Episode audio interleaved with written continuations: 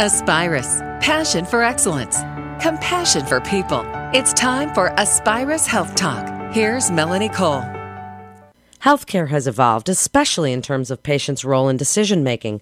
Patients come to their doctor with a diagnosis already in mind and with many pages of information printed from the internet.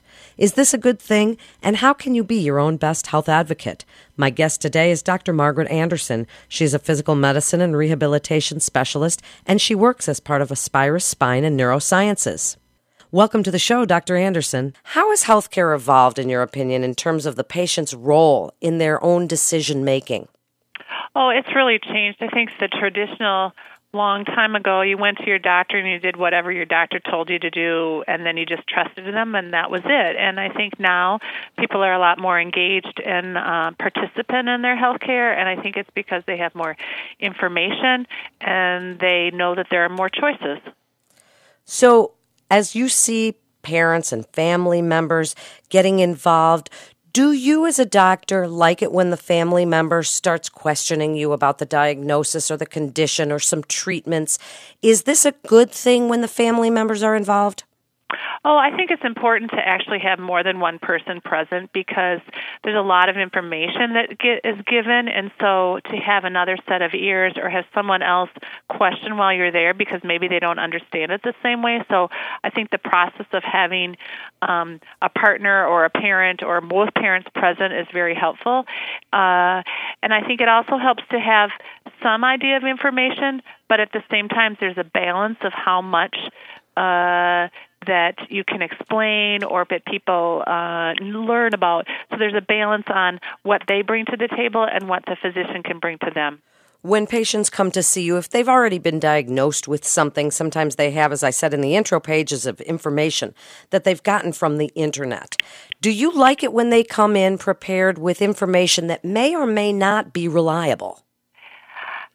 Well, I think the biggest thing is that sometimes patients will come in and they'll already have the diagnosis and they'll tell me I have sciatica or I have a herniated disc and I'll say, "Well, let's go back to the beginning and try to figure out really what your symptoms are and then let's decide if that's true or correct because sometimes we jump to the conclusion and then and that's not the right answer. So I really want to make sure that we get the right information because they've already gone too far down the path without um uh, really making sure that the diagnosis is correct. But it, it is okay to question and ask when you're there. I think that's important because you will get difference of opinions. So, what about establishing that relationship with a provider? Do we wait till we're sick to look for one? Do you like for patients to seek an internist, a, you know, their primary care provider, and kind of have all their ducks in a row? Well, I'm married to an internist, so I really believe in using your primary care provider, but I think it's very important because the primary care provider is the one that knows your entire health pattern and they know the whole where where you are as a person and how you cope with things, but your other medical problems, so they're the first person to start with and then they can help say start you on a treatment plan and then if that's not successful, then you go on to the specialist. I think that's the ideal way. If I see someone as a specialist and I can get them on a treatment plan, then they can go back to their primary care and then they can continue that later on. So involving your primary care provider is is important. And what do you tell people about getting their regular physical exams? Because sometimes they'll say to themselves, well, last year I got my mammogram, so maybe I don't need to get it this year. Or I've heard some things in the news about pap smears not necessarily being what I need to get anymore because of HPV. And what do you tell them about these regular physical exams and the importance of knowing their numbers? Well, I think that's where your primary care doctor can tell someone what is important and where the information has changed. The other thing is that sometimes patients only want to go to see their doctor when they're sick, and then uh, we don't really know what they're looking like at their best. So having an established relationship with a physician so you know they know you as a person so then if you are in a crisis situation or if you're having a problem they know well this isn't the way you know Jane is normally like this isn't this isn't you know there really is a different issue so there's value of seeing someone when you feel good because then you have a relationship and a positive relationship that you can build upon but if you only see someone in a crisis situation they don't know how to help you as well and what about symptoms? Again, we can look up our symptoms on the internet and think that we have every disease known to man. And then we feel to ourselves, I don't want to be looked at as a hypochondriac by this doctor. So when should we not ignore symptoms when we're feeling like, you know, maybe something's not right? Well, the general rule of thumb about symptoms is if they become increasing in severity, they happen more frequent or at a lower threshold, they don't go away or become more severe, then that's something that prompts someone to look at.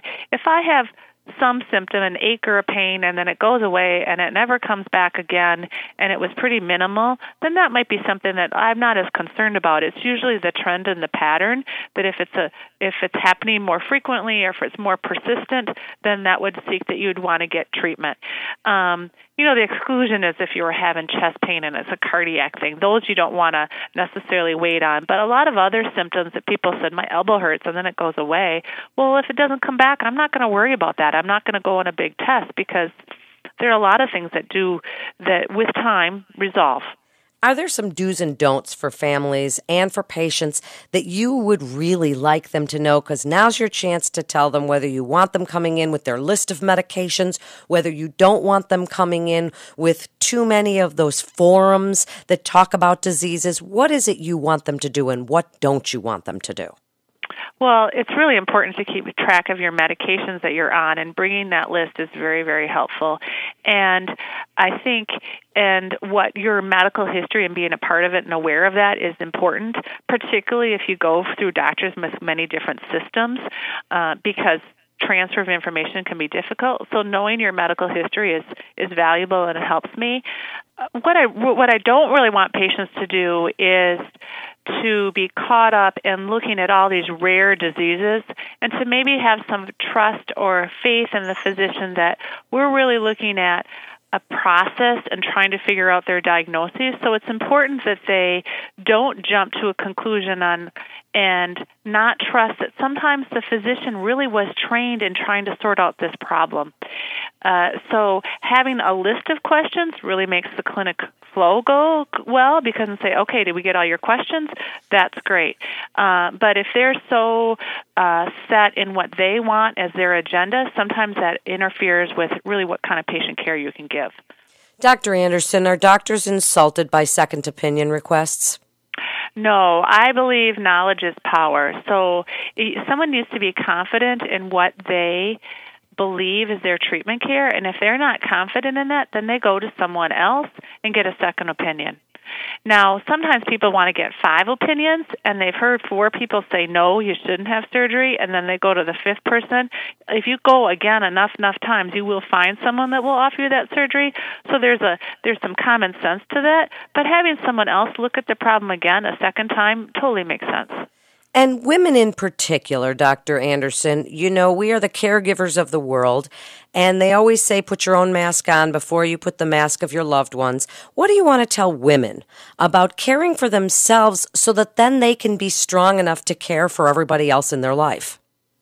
Well, I think a lot of times people think that like exercise should be extra time. We don't really prioritize the things that we need to do to keep ourselves healthy. And we have this sense that, well, eating well is an extra thing, or taking the time to exercise or taking the time to get good sleep is something you know superficial and that's not the case. And so i think we need to prioritize the what taking care of ourselves is very important. And by doing so we're actually modeling to our children to show the best way to show our children and our family what's important and what good care is to do it. So if I take time to go exercise, I'm reinforcing that to my kids. It's important to exercise. I can't just talk about it. I really need to do it. So don't undermine don't undermine the time that you need to take care of yourself. Is it okay if we ask our doctors about for example, our medicines, what they are intended to do, and what about medical billing? Because that's so complicated. How do you tell patients to be involved, to look over their bills, to ask questions when they can? Well, I know from personal experience it's very confusing to look at all these different EOBs and forms and not understand it. So if that happens in my clinic, I really refer them to our billers and coders and say, "Help, can you explain this to them and help sort them out?" Because there is, uh, it's becoming more and more expensive, and I don't think people realize that. The other thing that kind of pertaining to that is that when I prescribe physical therapy, sometimes people go and they're really not getting benefit out of it, and I say it's fine to tell that therapist, you know, this isn't really what I was thinking. I I was expecting more or I would like this more and to try to direct that care. That is an appropriate use of your visits and your time and say this is what's beneficial and you can be polite about it and get more out of the healthcare money that you do spend.